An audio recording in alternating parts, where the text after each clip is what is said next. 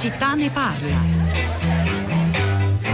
Buongiorno, telefono da Roma, sono Antonio e faccio un appello a quel splendido pezzo letto da giornalista che l'ha preceduta nella settimana scorsa, domenica esattamente, di Emilio Isgrò.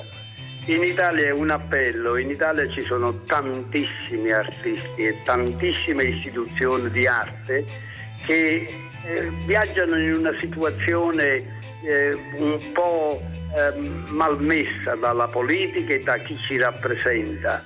Anche l'arte, soprattutto l'arte nella storia e nel passato, è stato un veicolo, un motore di accensione e di trasferimento di cultura all'estero.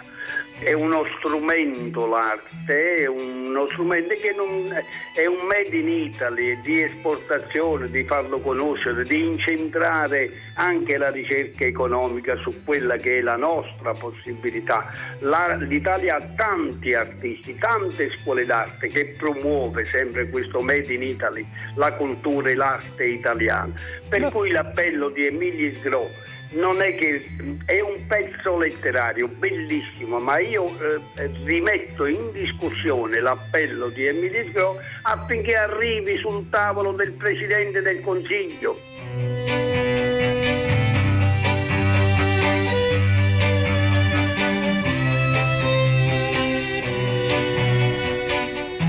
E tutta la città ne parla, buongiorno, bentornati all'ascolto da Rosa Polacco al microfono e dalla redazione.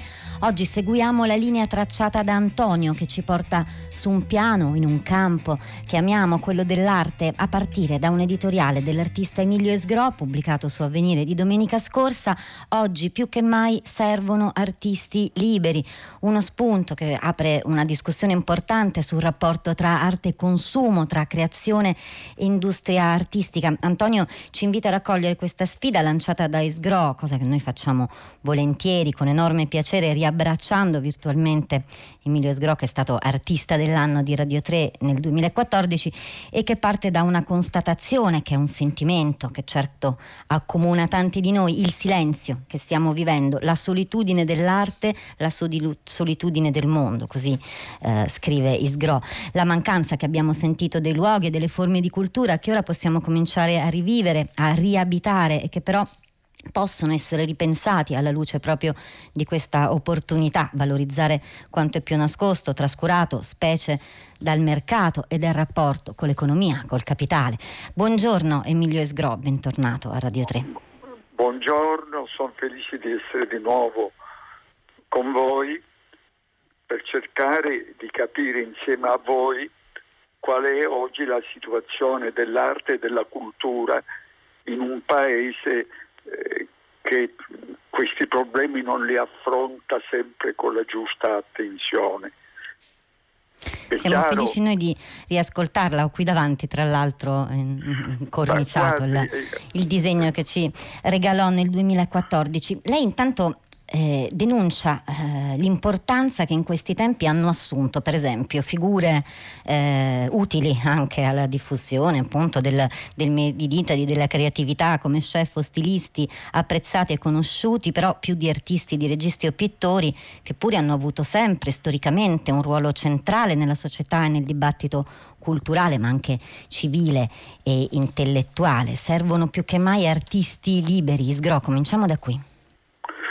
Ma io credo che gli artisti sono per definizione liberi, però ci sono sempre delle ragioni economiche e sociali che in qualche modo finiscono per imbrigliarli. Per esempio nell'immediato dopoguerra Vittorini ebbe una polemica con Palmiro Togliatti, segretario del Partito Comunista Italiano, perché Togliatti voleva che gli artisti si allineassero sulle posizioni politico-ideologiche del partito. Vittorini rispose: l'artista non può suonare il piffero per la rivoluzione, per dire che l'attività artistica è libera, irresponsabile nel senso migliore, nel senso che segnala quei problemi che la società politica o economica o gli stessi filosofi non vedono neppure. Ora mi pare che il problema è andato oltre, nel senso che abbiamo un tipo di artista che in effetti suona il piffero per la finanza. Ora, anche questo non è giusto, perché è chiaro che nessun artista può dire che il denaro non è importante, ne ha bisogno per lavorare, per produrre le sue opere, spesso affidate a tecnologie costose. Ma io questo non l'ho detto per aprire una polemica, perché sono abbastanza saggio, se non altro per età, per capire che le polemiche non servono a niente, servono a discussioni costruttive. Ora, in questo momento è chiaro che non ci sono più delle visioni critiche aperte. La filosofia, quel che doveva dire, l'ha detto e continua a dirlo. Ora, io dico questo: può un grande paese affidare la propria immagine pur solo al Colosseo e agli Uffizi, che evidentemente vanno comunque salvaguardati, senza impegnarsi in una visione nuova e diversa attraverso l'arte contemporanea, che ci segnali i problemi reali del mondo e che dia un contributo a una visione della cultura allargata evidentemente a tutto il mondo, dove l'Italia, che è stato un grande paese di cultura e lo è tuttora, non sia soltanto affidato allo stilismo e alla cucina, che pure hanno dato molto all'affermarsi dell'Italia nel mondo. Ma adesso bisogna cambiare registro, proprio perché è un momento in cui non ci possiamo più permettere di stare in ozio. Dobbiamo tornare a pensare e a produrre, non in rotta con la società politica o con la società economica, che evidentemente saranno i nostri migliori alleati, come lo stesso mercato. Quindi la mia non è una posizione, è neppure un appello, una riflessione, e io stesso sono meravigliato che questa riflessione sia raccolta così ampiamente. Effettivamente non me lo aspettavo, dico la verità. Ma sa che gli ascoltatori, questa è la bellezza dei contributi degli ascoltatori di Radio 3, che peraltro dopo qualche giorno, avendo ascoltato appunto il suo editoriale su Avvenire, che è stato letto domenica scorsa, prima pagina, dal direttore di Avvenire Marco Tarquinio, oggi hanno sentito il bisogno, il piacere di tornare su questi punti, su questo argomento. Allora, intanto saluto gli altri ospiti che sono collegati con noi. Elena Del Drago, buongiorno a tutti. Ciao Elena, grazie per essere con noi. E c'è anche Francesco Poli, critico e storico dell'arte. Buongiorno anche a lei, Poli. Sì, buongiorno a tutti. Volevo però affrontare un altro punto con Isgrò, che si collega a quanto stava dicendo. Lei dice che bisogna chiedersi se è lecito affidare la cura della malattia a chi questa malattia l'ha inseminata e fomentato, e si riferisce anche, ne ha già fatto cenno, a quell'eredità ideologica che si è trasformata in puro consumo. Ecco, questo è un passaggio molto importante, quello del rapporto appunto tra arte e consumo. L'annosa questione, anche tanto dibattuta in questi anni in Italia, sospesa alla ricerca di un equilibrio tra conservazione e valorizzazione, tra creatività e consumo, nodo che sembra ancora difficile da sciogliere. Isgrò.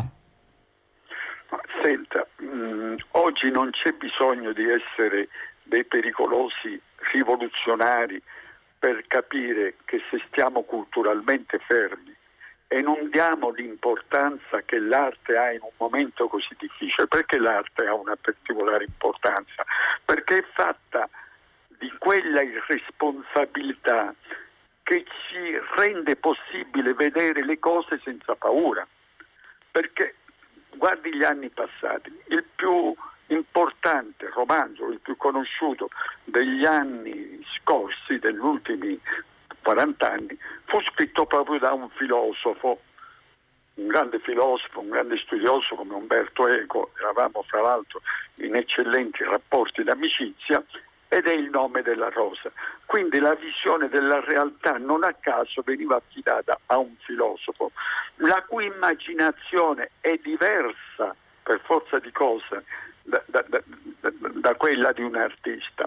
Un artista deve essere così intelligente da capire che a un certo punto deve fare a meno dell'intelligenza, proprio pascalianamente, mettercela tutta per intuire quello che sta succedendo. Ora, un grande paese come l'Italia può affidare la propria visione del mondo unicamente agli stilisti, che io rispetto molto, ce ne sono. Quando vado a comprare un paio di scarpe per mia moglie o un vestito, lei se li compra, compro sempre abiti di stilisti capaci, quindi. Ma voglio dire, ho persino in famiglia un pronipote che vuol fare lo chef, lo stiamo aiutando a studiare, quindi nessuna preclusione. Quello che mi dispiace è che la visione della cultura italiana sia affidata unicamente agli Uffizi e al Colosseo, che sono evidentemente beni da salvaguardare per primi. Subito dopo viene la creatività degli artisti più giovani, che vanno aiutati perché non ce la fanno in un sistema feroce di competizione affidata non tanto al mercato, che è evidentemente una cosa importante, ma a un mercato che negli ultimi anni non si è rivelato così sagace, in quanto vive sull'eredità delle avanguardie storiche affidata a artisti magari bravissimi, intendiamoci, io amo tutti gli artisti, ma che non danno o perlomeno non fanno le domande giuste. Ce la prendiamo con la politica, forse anche a ragione. Io non sono in blocco contro la politica né contro l'economia, ma chi va a dire ai politici qual è la visione in realtà reale? Nessuno glielo dice. L'arte e la dimensione e lo spazio. E la dimensione, lo spazio dell'arte appunto in rapporto alla politica. Poi anche su questi punti, anche sul ruolo e la responsabilità della politica rispetto all'arte, alla produzione e alla diffusione parleremo tra un po', però intanto non so se Elena Del Drago, avevo sentito che è caduta la linea, forse la stanno ricollegando, ma Francesco Poli, tra l'altro voglio ricordare un suo libro che è particolarmente utile anche nella discussione di oggi, Il sistema dell'arte contemporanea, produzione artistica, mercato e musei, pubblicato dalla Terza. Sentito quanto stava dicendo Isgrò, pieno di suggestioni e di stimoli, e il suo intervento dice: l'arte è irresponsabile perché è coraggiosa, rende possibile vedere le cose senza paura, ma ha anche sottolineato come il mercato non si sia rivelato così sagace, soprattutto nei confronti degli artisti più giovani, forse azzarderei anche nei confronti di tutta la filiera. Ha posto anche il paragone con altre figure come gli stilisti, che peraltro è anche un nodo interessante da affrontare, perché spesso alcuni di loro sostengono anche con musei, con fondazioni, forme d'arte contemporanea, espressioni di arte contemporanea, però sempre lì al nodo col mercato. Torniamo a Poli. Vasto problema tutto quello che è stato posto proposto da Emilio Isgrò. Ha fatto una riflessione molto ampia, anche forse troppo ampia per poter sintetizzare qualche punto di proposte concrete intorno a questi temi. Il problema è fondamentale, certamente. Il problema dell'arte contemporanea e il modo con cui l'arte contemporanea viene proposta, divulgata anche attraverso i media, in una maniera che non è mai quella più giusta, secondo me, perché faccio un esempio molto relativo alle forme mediatiche di comunicazione appunto dell'arte, che si parla dell'arte sulle pagine di giornali, sui grandi media, soprattutto per degli aspetti spettacolari o per i recordast, per esempio, cioè dal punto di vista proprio della definizione quantitativa, economica delle opere d'arte, oppure per avvenimenti, non so, di certe opere d'arte che producono uno scandalo di più o meno vero intorno a certi temi, certe cose. Mentre invece il discorso importante sarebbe quello di riuscire a far capire come la prospettiva attraverso cui gli artisti di qualità, gli artisti creativi, quelli a cui accennava Emilio Isgrò, di cui fa parte lui in maniera eccellente anche, e l'idea che il modo con cui gli artisti propongono e affrontano degli aspetti chiave del senso dell'esistenza, del senso della realtà, del senso della società è qualcosa di certamente più difficile e più come dire, problematico da mettere in scena attraverso la comunicazione semplice, ma invece è fondamentale riuscire a creare uno spazio di attenzione importante da parte, con un sostegno anche diretto magari degli enti pubblici, ma non diretto nel senso di sovvenzionare che so io questo, quell'artista, la cosa, una sorta di reddito di cittadinanza, reddito di sussistenza degli artisti, ma creando gli spazi importanti, cioè investendo in strutture culturali, strutture espositive aperte non solo al grande flusso, al mainstream delle mostre, che pure possono essere e sono anche importanti di livello internazionale, collegati al circuito internazionale, ma anche aprendo il più possibile degli spazi che diano come dire, la possibilità agli artisti di far vedere e di creare un laboratorio proprio aperto e di circolazione maggiore appunto dei valori dell'arte nuova. Questo è importante, certo. La prospettiva di lettura, di analisi dei temi che ci coinvolgono tutti, visto dalla prospettiva degli artisti, è qualcosa che è sempre spiazzante, sempre un po' destabilizzante, è sempre problematica, e gli artisti, più che dare delle risposte, che non è il loro compito, è piuttosto quello di proporre delle domande nei linguaggi specifici degli artisti, che sono quelli visuali, perché di questi parliamo, in una maniera che in qualche maniera vitalizzi e apra a nuove, come posso dire, apra a una visione nuova della realtà. Ecco, in chiave ottimistica, negativa magari, o come si dice, critica, certo, ma sempre vitalistica, cioè c'è una dimensione di vitalità aperta verso il futuro. Non è una. Ecco, vediamo anche questo aspetto della vitalità, che mi sembra molto importante, determinante. Vi leggo però un messaggio che è appena arrivato, non ho ricordato il numero per scriverci, 335 5634 296. Potete mandarci anche i vostri messaggi audio, WhatsApp audio, che dopo ascolteremo insieme. Antonio da Trento scrive: ci vorrebbe un poeta in ogni ministero, non tanto per comandare, ma suggerire, stimolare e anche vigilare. Elena Del Drago ora dovrebbe essere collegata, ci sì, sei, ecco. Elena? Buongiorno di nuovo. Critica d'arte e voce conduce tutti i sabati alle 10.50 il nostro programma A3, il formato dell'arte. Hai sentito, Poli parlava del sostegno diretto degli enti pubblici, degli spazi importanti, delle strutture, e con Emilio Isgrò abbiamo affrontato anche il nodo del rapporto centrale, della dialettica tra arte e società, sfruttando, sì, concedimi il termine, le potenzialità e le necessità anche economiche della produzione e della ricezione artistica, senza limitarsi però alla dimensione del consumo. Cosa ci insegnano per esempio esperienze anche di altri paesi? Esatto, è un equilibrio molto difficile questo, perché in effetti la creatività è misteriosa, e se guardiamo la storia dell'arte i momenti più brillanti, eccezionali, sono i momenti in cui effettivamente c'è stato un momento forte da tutti i punti di vista, anche naturalmente economico. Quindi è importante tenere in considerazione anche proprio l'aspetto di sostegno a tutti gli attori del sistema dell'arte. Non può esserci un così appunto semplice sostegno agli artisti, perché abbiamo visto in altri paesi esteri, come per esempio la Danimarca o la Francia, che funziona, ma funziona fino ad un certo punto, per avere poi degli artisti completi, capaci di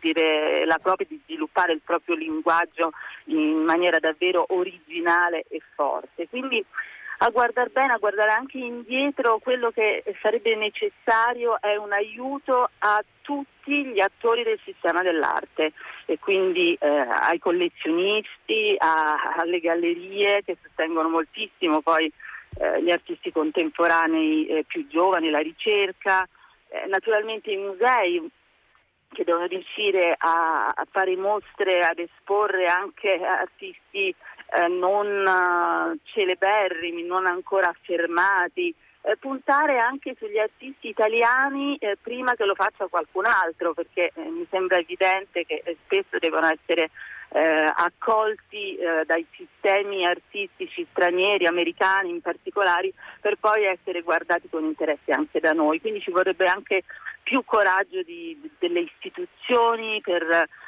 guardare a delle ricerche contemporanee, non sempre di facile comunicazione, perché anche questo è un problema, insomma, no? Ecco, bisognerebbe riuscire a creare un sistema proficuo per tutti gli attori del sistema dell'arte. Allora, ecco, su questo punto vorrei sentire di nuovo Emilio Isgrò, perché lei fa un'altra distinzione importante, quella tra il concetto molto di moda di bellezza in astratto e quello al contrario molto concreto dell'arte, e denuncia la stanchezza di questi ultimi 30 anni di un'arte finanziarizzata, scrive.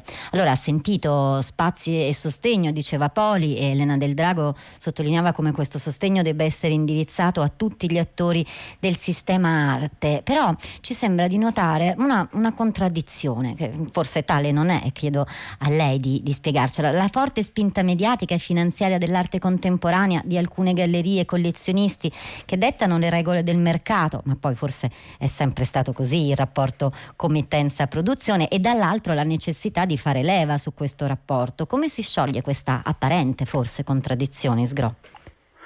Guardi, io ho ascoltato con molto interesse le dichiarazioni di Francesco Poli, per capire io stesso qualcosa, e di Elena Del Drago.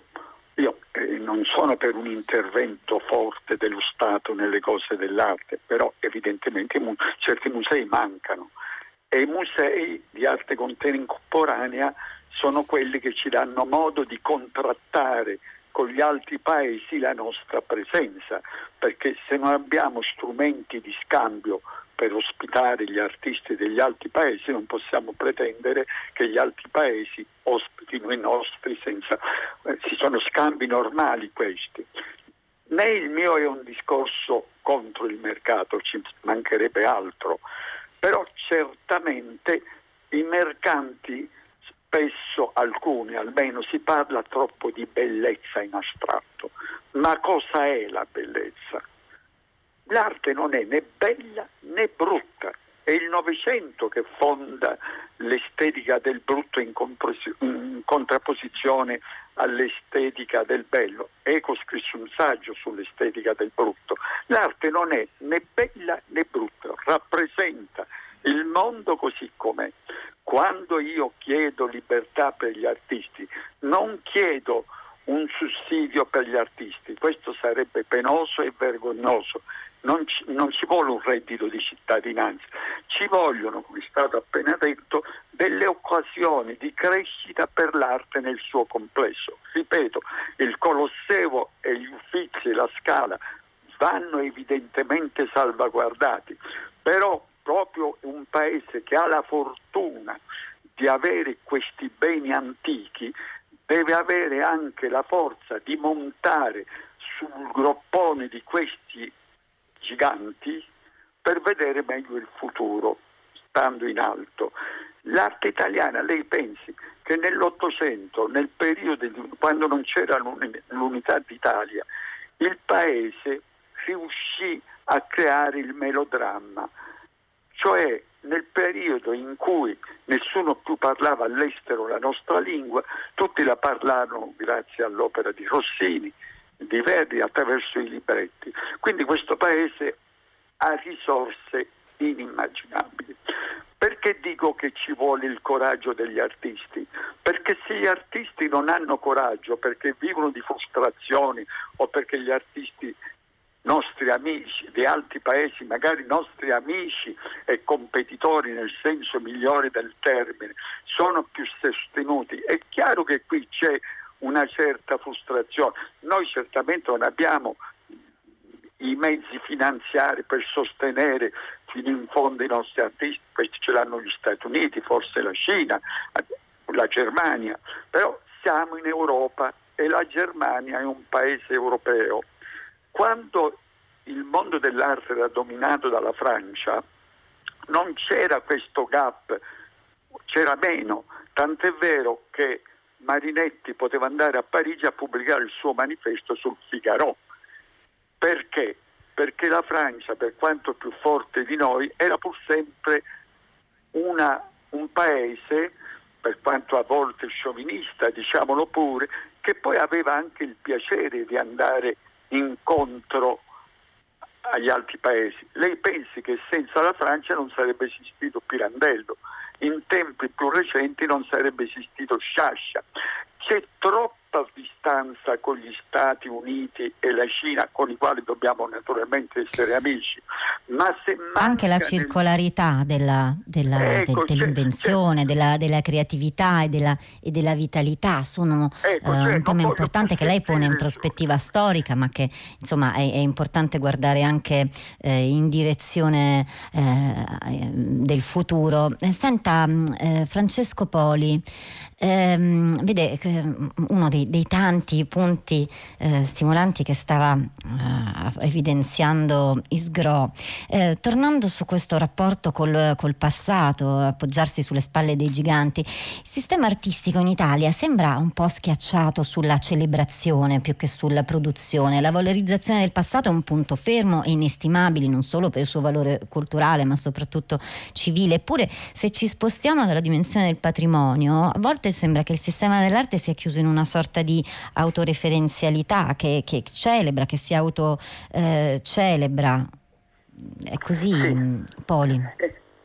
Sì, beh, ecco qua è stato tirato fuori fin dall'inizio, appunto da Isgrò, anche il rapporto col nostro enorme patrimonio storico, artistico, in tutti i campi, non solo nelle arti visive, ma anche nella letteratura, nel teatro, nell'opera, altre cose. Il rapporto con l'arte antica in Italia è qualcosa che da un lato, pensiamo a Firenze per esempio o anche a Venezia, c'è questa idea di essere schiacciati dalla grandezza del passato e di non poter in qualche maniera riuscire a dimostrare quanto la creatività degli artisti italiani sia ancora attuale, sia ancora forte. Cioè, la cosa importante è che è stata fatta, ci sono state delle bellissime mostre, bellissime esposizioni, bellissimi eventi e cose che hanno creato una sorta di situazione di sinergia tra antico e moderno. Ci sono state delle mostre bellissime, io penso alla mostra per esempio sulle mura aureliane, la mostra di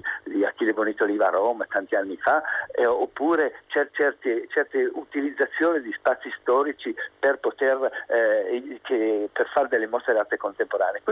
Questo gioco di antico-moderno è qualcosa che è difficile fare in posti dove non c'è questo background così fondamentale, così anche pesante in certi versi, ma è forte.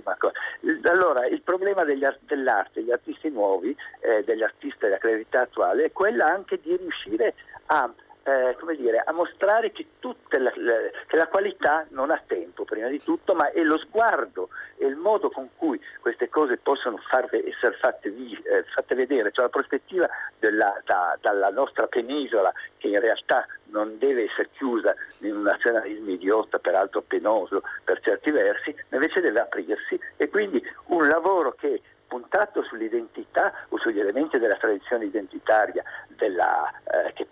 dell'Italia, ma dall'altro lato che deve essere e deve vivere come apertura prima di tutto europea, e questo è stato accennato giustamente, perché noi siamo in Europa, non siamo più, siamo obbligati a essere nell'Europa, quindi il tipo di attività, il tipo di contributo che si può dare alle arti figurative, agli artisti, all'arte contemporanea italiana è quella di farla diventare, farla interagire con lo spazio internazionale, con lo spazio europeo prima, e naturalmente anche con confronti con le grandi realtà altre come quelle americane oppure la Cina o altre cose. Questo è possibile soltanto creando appunto delle piattaforme che possono essere i musei, possono essere delle istituzioni, la Biennale molto bene anche in questo senso qua, e svilupparle proprio in maniera tale da poter creare una possibilità di interscambio da un lato e far valere delle ragioni creative,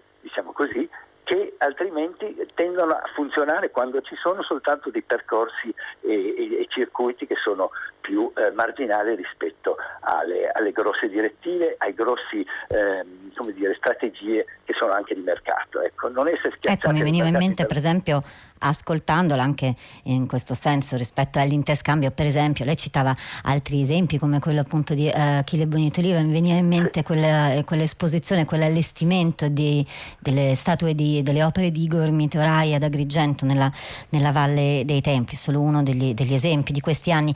Elena Del Drago, allora in questo anno di silenzio, prendendo spunto anche da quanto ci stava dicendo Poli, in questo anno di silenzio come lo chiamava Isgrò, dove tanti abbiamo patito la chiusura degli spazi artistici e culturali e dove pure tante iniziative, tanta vitalità, tanta capacità di reazione e immaginazione abbiamo conosciuto e raccontato anche con te, anche a Radio 3. Cosa hai visto che spinta nella direzione indicata ora da Francesco Poli hai conosciuto? Citava anche la Biennale, che peraltro inaugura il 20 maggio, anche questo, la Biennale di Venezia, ce la racconterai? Sì, assolutamente, in questo caso di architettura, ma saremo lì naturalmente a raccontarla. Ecco, a me sembra che questi mesi di pandemia siano stati per gli artisti un necessario, fondamentale momento di pausa riflessiva, perché in effetti ora va anche sottolineato come gli artisti militanti, tra virgolette, di artisti che sappiano gestire anche il proprio ruolo di intellettuale, come è e come è stato da decenni Emilio Isgrò. Non ce ne sono molti, non ne conosciamo moltissimi, questo va anche evidenziato, nel senso che gli artisti più giovani hanno imparato in fretta la lezione che purtroppo appunto gli è stata insegnata, di dover in qualche modo piacere al mercato, mentre invece gli artisti capaci di andare con la loro creatività avanti a sviluppare un proprio linguaggio sono quelli che lasciano un segno, ma lasciano un segno non storico, lasciano un segno anche a breve termine, perché tornando a quello che diceva anche Emilio Isgrò degli stilisti, no? Che sono davvero dei frontman per l'Italia culturale in questo momento. Beh, sono proprio gli stilisti che lavorano, guardano l'arte dei nostri tempi in maniera importante e sostanziale, guardano a quello che avviene nelle gallerie, nei musei, cercano collaborazioni continue con gli artisti. Dunque, bisogna assolutamente trovare il modo di dare libertà agli artisti, facendoli lavorare, sostenendoli con il loro lavoro da più punti di vista. Le istituzioni devono lavorare appunto per esporli nei musei, non soltanto quando vengono approvati con un'etichetta dall'estero, ma essere più coraggiosi nella scelta delle mostre anche dei musei istituzionali, e poi aiutare anche dal punto di vista fiscale le gallerie e i collezionisti, come si fa all'estero, in Francia, sempre in Inghilterra, per garantire quel sostegno mirato, efficace di cui parlavi all'inizio. Io vi ringrazio e vi saluto con un messaggio di Marco che scrive: persone come Isgrò devono avere più visibilità come in passato, manca molto l'apporto e il relativo ascolto degli intellettuali, soprattutto in Italia. Grazie dunque ancora a Emilio Isgrò per essere stato con noi, e anche alla collega Elena Del Drago, rimando alla 3 il sabato mattina, e a Francesco Poli, critico e storico dell'arte, che ci hanno portato fin qua. Adesso noi continuiamo in musica con una canzone del 1978, il cui titolo porta il nome di un'opera d'arte contesa, amata da tutti, famosa in tutto il mondo. È Ivan Graziani e questa è Mona Lisa.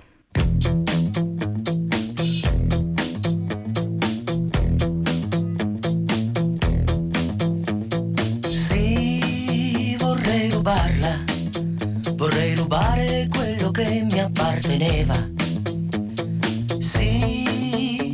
Rubarla e nasconderla in una cassa di patate, di patate.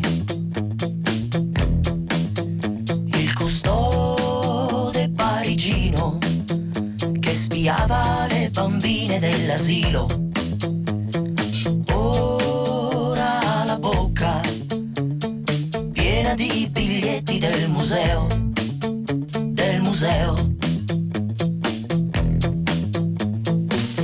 lassù una civetta urla ed io ancora non ho iniziato il mio lavoro ora. Mona Lisa, Lisa. Mona Lisa, Lisa. Mona Lisa,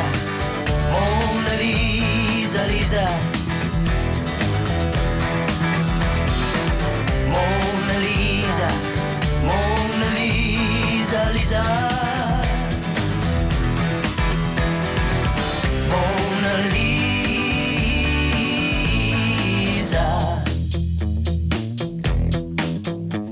La scuola è una gran cosa, e soprattutto se ti insegnano ad amare i capolavori del passato, però un peccato che tu non li puoi vedere né toccare.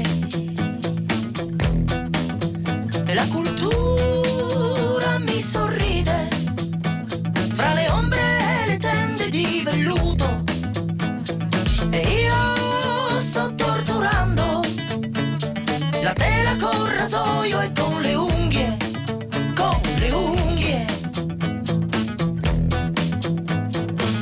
Il custode si lamenta, probabilmente vuole un'altra botta in testa ora. Mona Lisa, Lisa.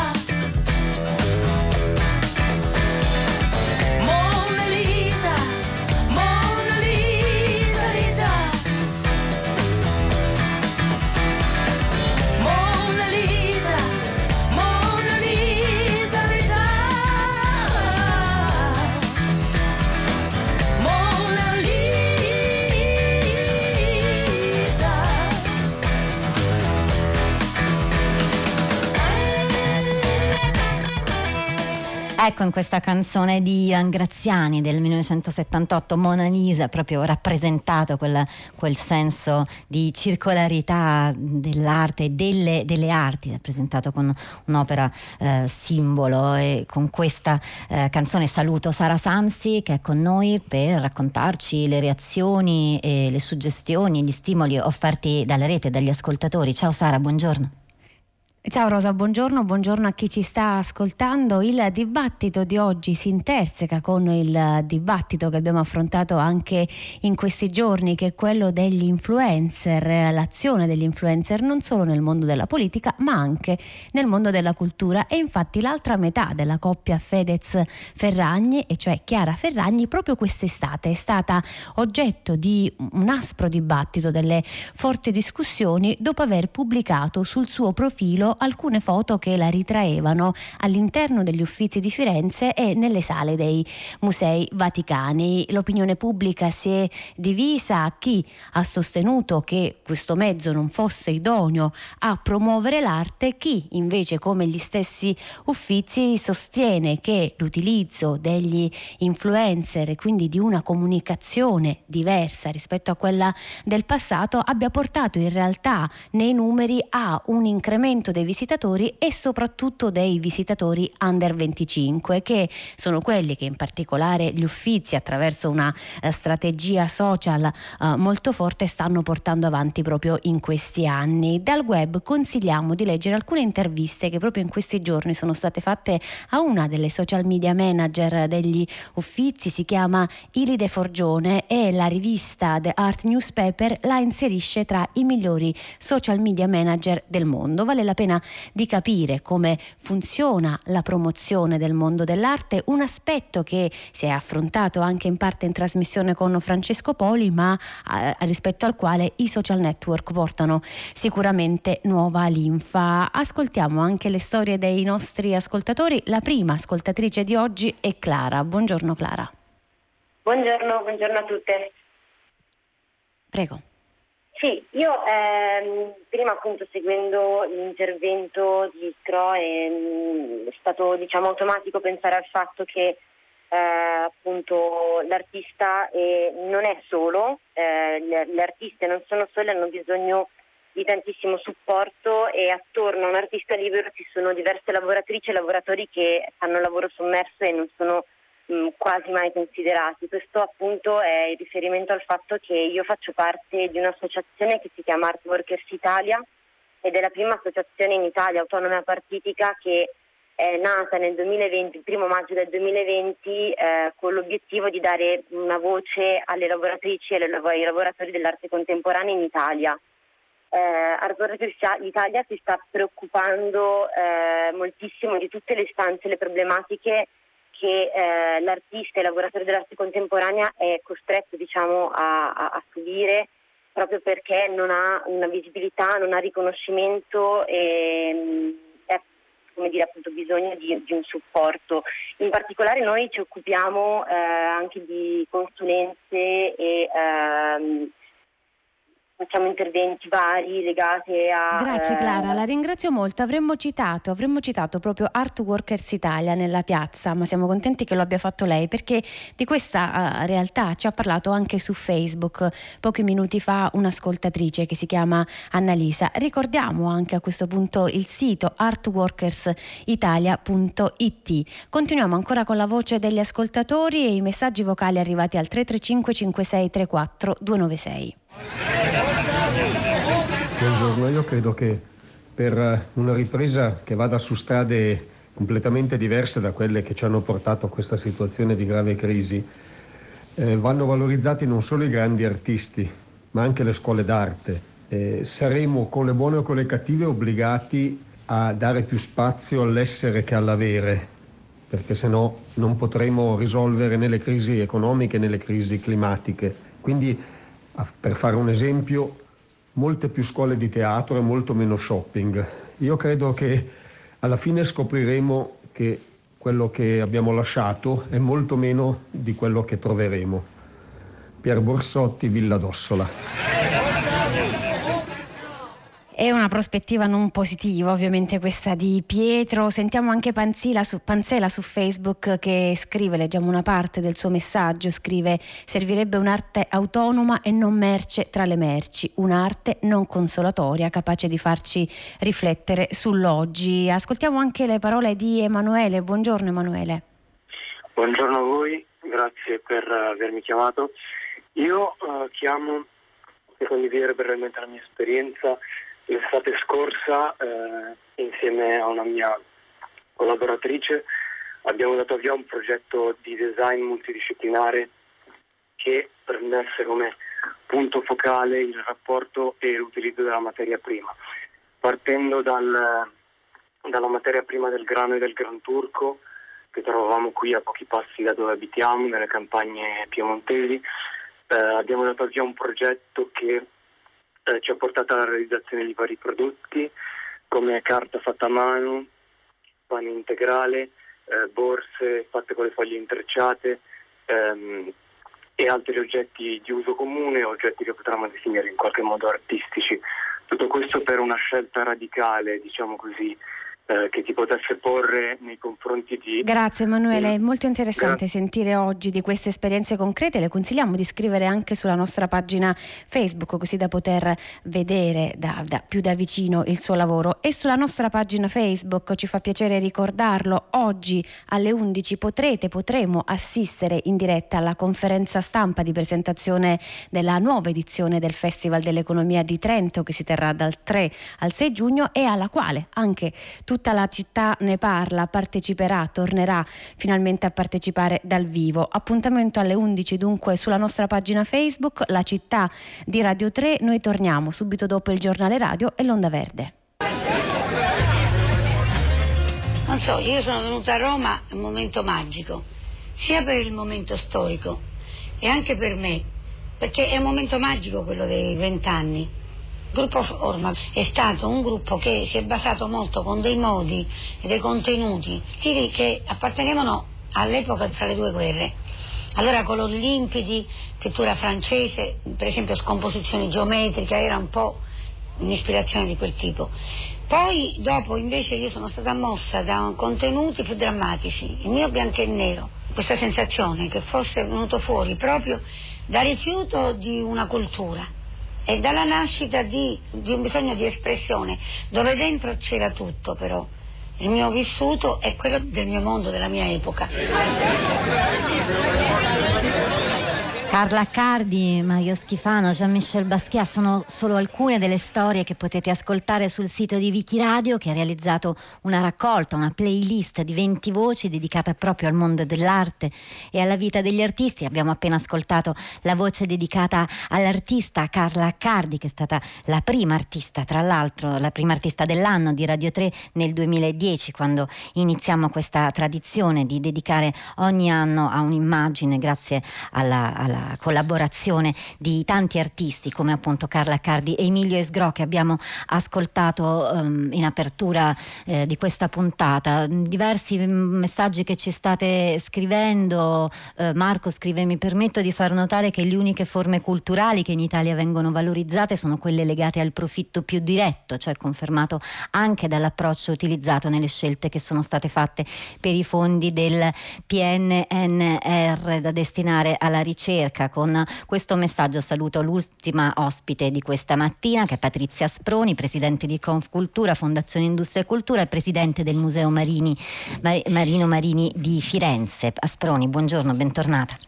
Buongiorno a voi, grazie.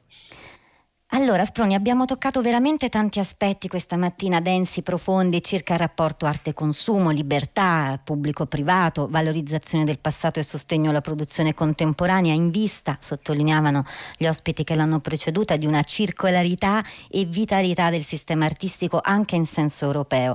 È pure difficile sintetizzare questo patrimonio di riflessioni in una domanda, ma visto che si parla di sostegno e che il messaggio dell'ascoltatore ci ha richiamati su questo punto, vorrei chiederle intanto qualcosa su questo anche alla luce del recovery plan, che mette 6 miliardi per la cultura. Qual è la sua valutazione rispetto al settore dell'arte?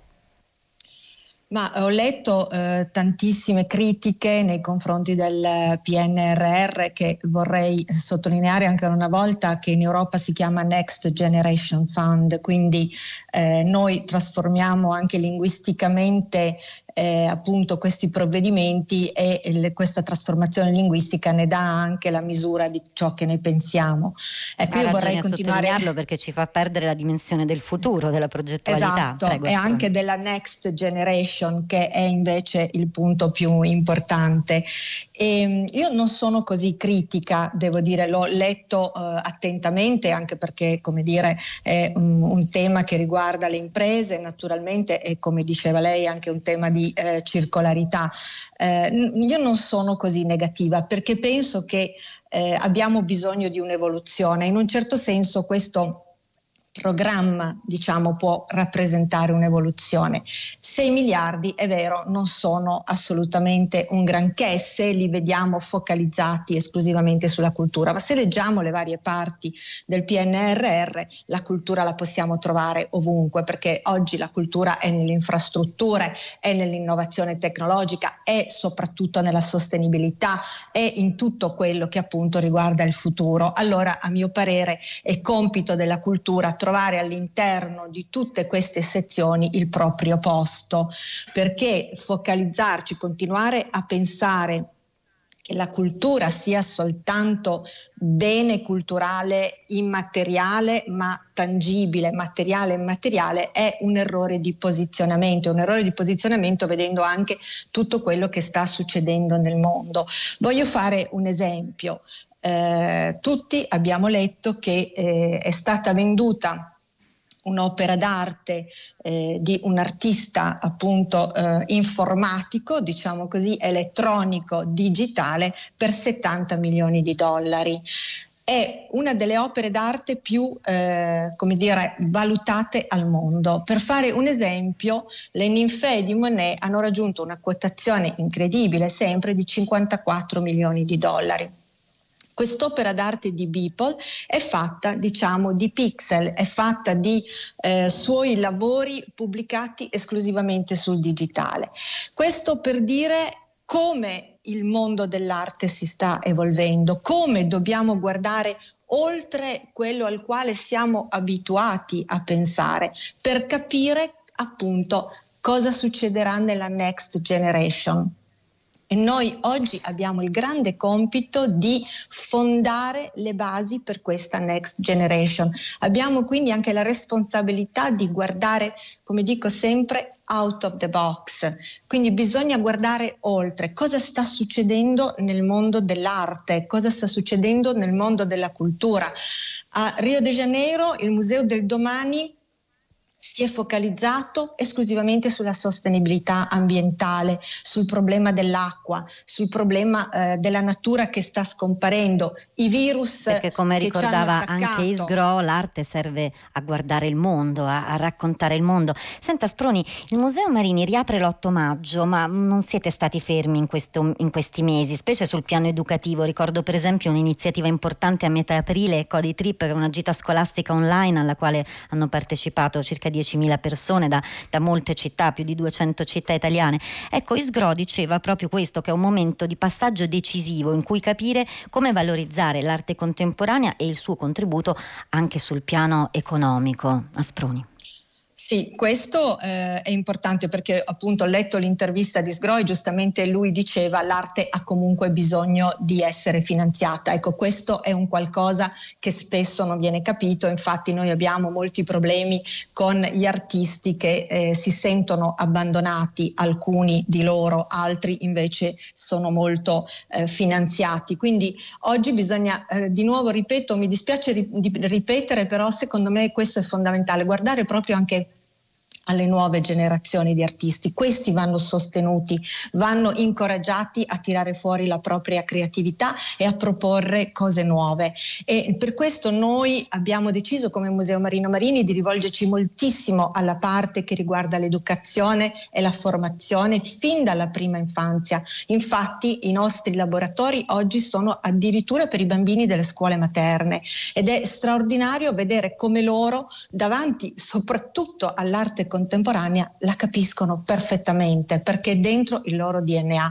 Loro l'hanno già introitata, l'hanno già interpretata. Allora passare a queste generazioni tutto ciò che è passato, perché abbiamo un passato meraviglioso che dobbiamo assolutamente utilizzare, ma portarli a rielaborare per poi proporre nuova creatività, questo è un compito fondamentale oggi dei musei e delle istituzioni culturali. E rimando anche per i tempi che ci aspettano, dopo le sue osservazioni, Asproni, alla riapertura del Museo Marino Marini di Firenze. La ringrazio per l'analisi che ci ha aiutato a chiudere la puntata di oggi. C'è un messaggio: non si può parlare d'arte in modo così astratto. L'arte è un mondo fatto di stage non pagati, di precariato, di invisibilità, di persone che hanno redditi bassissimi. L'arte è un sistema fatto di lavoratori e lavoratrici, scrive Eleonora.